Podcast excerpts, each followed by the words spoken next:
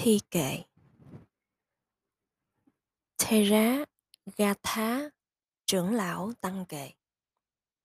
Kết tập những vần kệ của các vị đại đệ tử xa xưa, trong đó có 8 vần kệ của ngài Maha Kachana 494 đến 501 các kệ này không có gì nổi bật, chỉ là những mệnh lệnh nhắc nhở chư tăng giữ gìn giới luật và những lời khuyên cho cư sĩ mặc dù cách diễn đạt hữu hiệu về phương tiện dạy dỗ nhưng trưởng lão Maha Kachana không có năng khiếu về thi tứ mà ta thường thấy nơi các vị đại đệ tử khác như Sariputta, Maha Kapsabá hay Wangisa. Lĩnh vực lỗi lạc của Maha Kachana là phân tích và luận giải, chứ không ở sự diễn đạt truyền cảm hay óc sáng tạo nghệ thuật.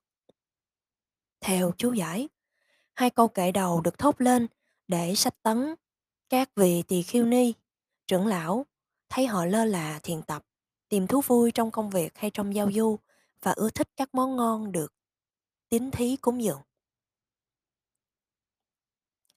Chớ làm quá nhiều việc, chớ giao du quần chúng, chớ hối hả nhận vật. Do tín thí cúng dường, ai tham muốn vị ngon sẽ vụt đích an lạc. Khen tặng và cung kính từ gia đình tín thí chính là một bãi lạy. Phi tiêu nhỏ khó rút. Cũng vậy, vinh dự khó cho phạm nhân dứt bỏ. Sáu kệ còn lại theo chú giải được thốt lên để giảng giải giáo pháp cho vua Chandabajota. Vua rất cẩn tín các đạo sĩ Bà La Môn và thường nghe theo lời họ tổ chức các lễ tế thần giết súc vật cúng thần linh. Candabajota là một vị vua xử phạt và ban thưởng rất độc đoán. Đây có lẽ do bản tính nóng nảy bốc đồng đã mang lại biệt hiệu bạo lực cho vua. Vì vậy, để khuyên vua từ bỏ các bất thiện nghiệp nguy hại đó, trưởng lão đọc cho vua nghe bốn kệ sau. Ác nghiệp của một người không do người khác tạo, tự mình đừng làm ác vì người và thân tộc đều có nghiệp của mình. Người không là kẻ cộm, kẻ trộm. Do lời người khác nói, người không là bậc thánh, do lời người khác nói. Như người tự biết mình, chư thiên biết người ấy. Người khác không biết được, ai rồi cũng bại diệt, nhưng bậc trí thì biết, nên tranh chấp lắng im.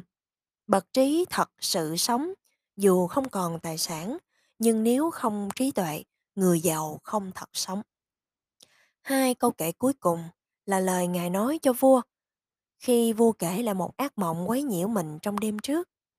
Với tai nghe tất cả, với mắt thấy tất cả, bậc trí không chối bỏ tất cả những gì nghe, tất cả những gì thấy.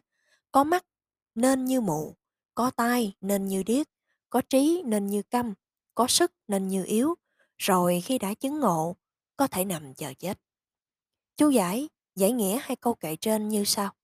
Một người có trí tuệ không nên bác bỏ tất cả các pháp, mà trước tiên phải xét xem cả hai mặt đúng tốt sai xấu của nó, rồi mới loại bỏ những gì nên loại bỏ và chấp nhận những gì đáng chấp nhận. Vì vậy, đối với những pháp nên loại bỏ, dù có thị giác cũng làm như mù, dù có nghe được tai cũng làm như điếc. Khi muốn nói những gì không nên nói, dù người thông minh và có tài hùng biện cũng làm như câm.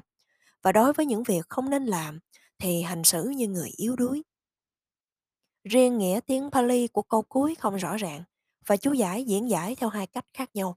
Đối với một việc nên làm, sẽ không lơ là với việc ấy, dù đang nằm trên giường chờ chết. Hiểu theo một cách khác, nếu một việc không nên làm đã khởi sanh thì thà chết còn hơn làm việc ấy. Còn theo tinh thần của Theragatha, trưởng lão tăng kệ, thì có thể hiểu là ta có thể chết khi ta đã đạt được mục tiêu giải thoát A-la-hán.